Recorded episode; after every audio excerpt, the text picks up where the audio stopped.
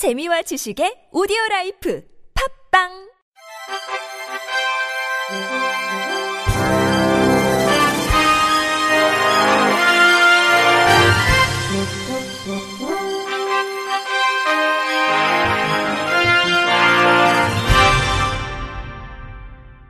청취자 여러분 안녕하십니까? 1월 8일 화요일 KBS 뉴스입니다. 혼자 사는 노인과 중증장애인들의 생활안전을 24시간 확인하는 응급안전 알림 서비스가 시행되고 있는데요. 그런데 신형 응급전화기 일부가 제대로 작동되지 않고 있어 응급 상황 대처에 차질이 우려되고 있습니다. MBC 황구선 기자의 보도입니다. 집안 잘 보이는 곳에 설치된 응급 전화기입니다. 비상 버튼을 누르면 119 상황실이나 지역 복지관으로 연결됩니다. 또 집안 곳곳에 활동 감지기와 화재 경보기, 가스 누설 경보기의 감지 상황이 응급 전화기로 전송됩니다. 화재가 감지되었습니다. 화재 경보가 해제되었습니다. 경보 방송이 울리고도 별도의 조치가 없으면 자동으로 119로 연결됩니다. 원주 지역에서는 구형 전화기의 사용 연한이 지나자 두 달 전부터 1,500여 세대의 기능이 향상된 최신형 전화기가 설치됐습니다. 하지만 오작동률이 높은 게 문제입니다. 어르신들의 활동이 실시간으로 복지관에 접속돼야 하지만 수신이 안 되는 경우가 잦습니다. 수리를 요청한 기기만 110대, 새로 설치된 응급전화 10대 가운데 한 대꼴로 문제가 생긴 겁니다. 인터뷰 최동진 독거노인 응급안전 서비스 사회복지사. 이번 장비가 이제 신규 장비이기 때문에 기존 장비보다 훨씬 더 좋은 기능을 갖고 있을 거라고 생각하고 했는데 불량률도 그렇고 AS율도 상당히 많이 나와서 이렇다 보니 모니터에는 작동 원활로 돼 있어도 막상 확인하면 꺼져 있는 경우도 있습니다. 사회복지사 한 명이 담당하고 있는 홀몸 노인은 250여 명. 응급전화기가 원활하게 작동해야 어르신들의 안전을 보장할 수 있습니다. 전화기 불량 원인 파악에 나선 원주시는 이런 상황이 반복될 경우 전화기를 모두 교체하겠다고 밝혔습니다. MBC 뉴스 황구선입니다. 한국장애인 고용안정협회 장애인 고용노동지원센터가 2018년도 장애인 노동상담 사례를 분석한 결과 전체 상담 424건 중 부당처우와 관련된 상담이 31.1%로 가장 높게 나타났다고 어제 밝혔습니다. 분석 결과에 따르면 부당처우에 이어 임금체불 18%, 부당해고 15.8%, 실업급여 15.3%, 퇴직금 10.7%, 산재 3.9%, 기타 5.1% 순으로 나타났습니다.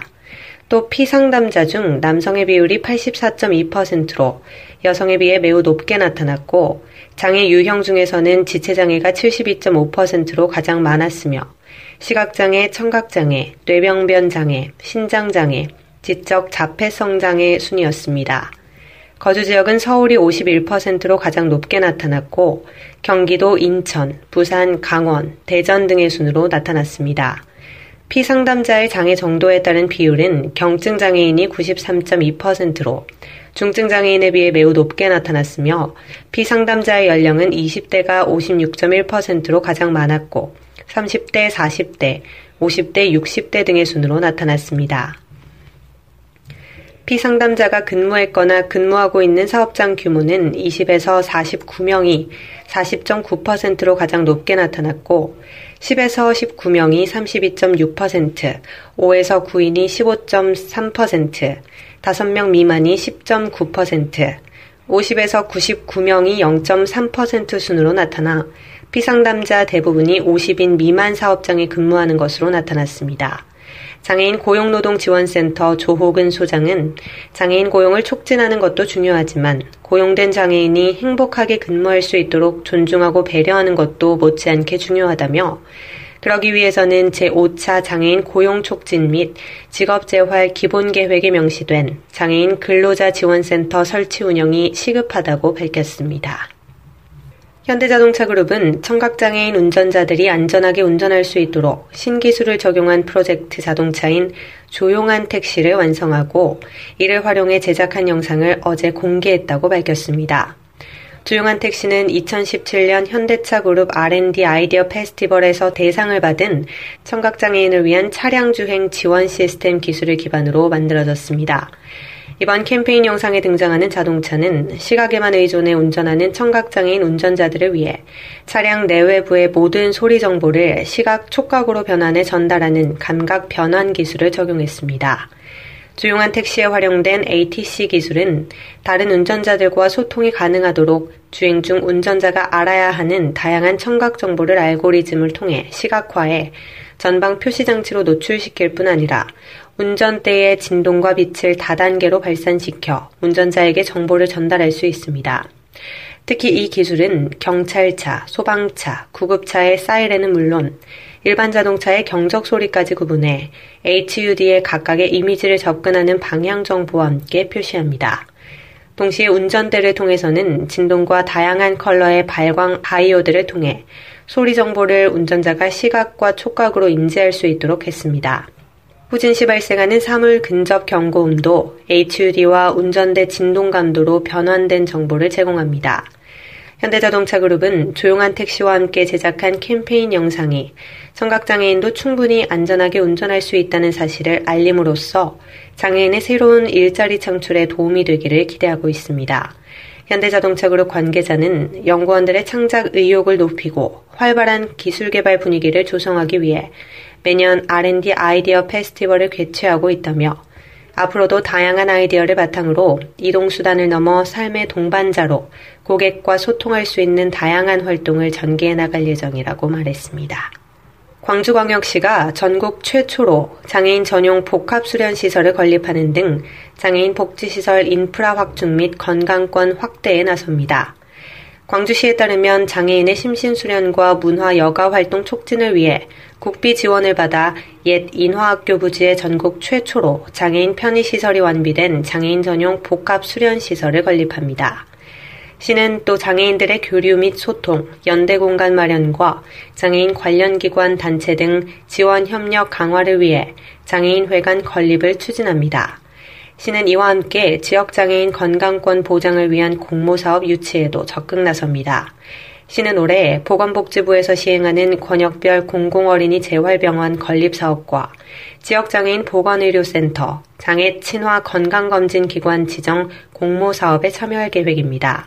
김일용 시 복지건강국장은 편의시설 등 인프라 확충을 통해 장애인 인권 신장과 사회 참여 활동 증진 등 장애인들의 복지가 향상되도록 앞장서겠다며 장애인 건강 보건관리 전달 체계 확립과 장애 친화 의료 서비스 강화를 위해 보건복지부 공모사업도 유치하도록 최선을 다하겠다고 말했습니다.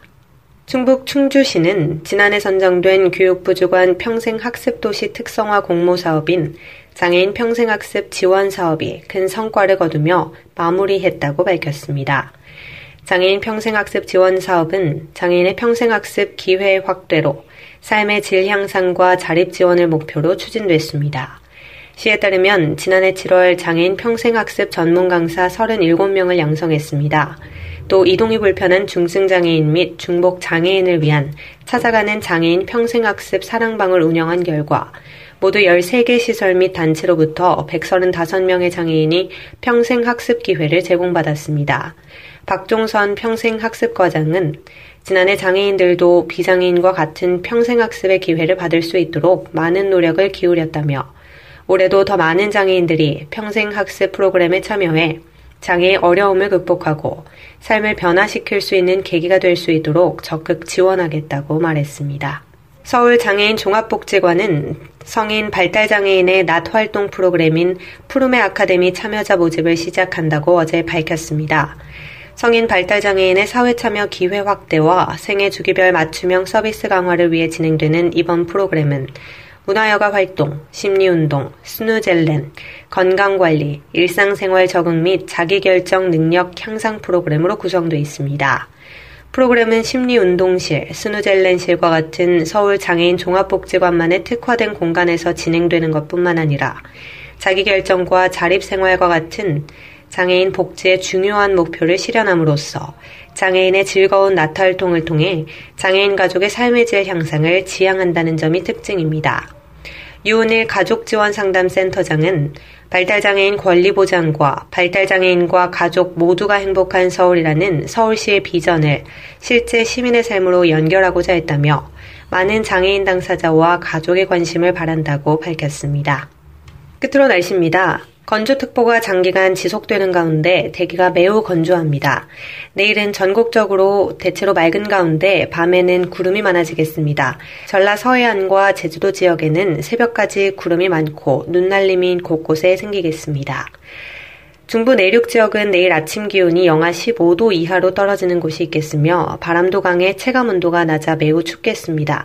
건강 관리에 매우 유의하시기 바랍니다. 내일 아침 최저 기온은 마이너스 18도에서 마이너스 2도, 낮 최고 기온은 마이너스 2도에서 8도가 되겠습니다.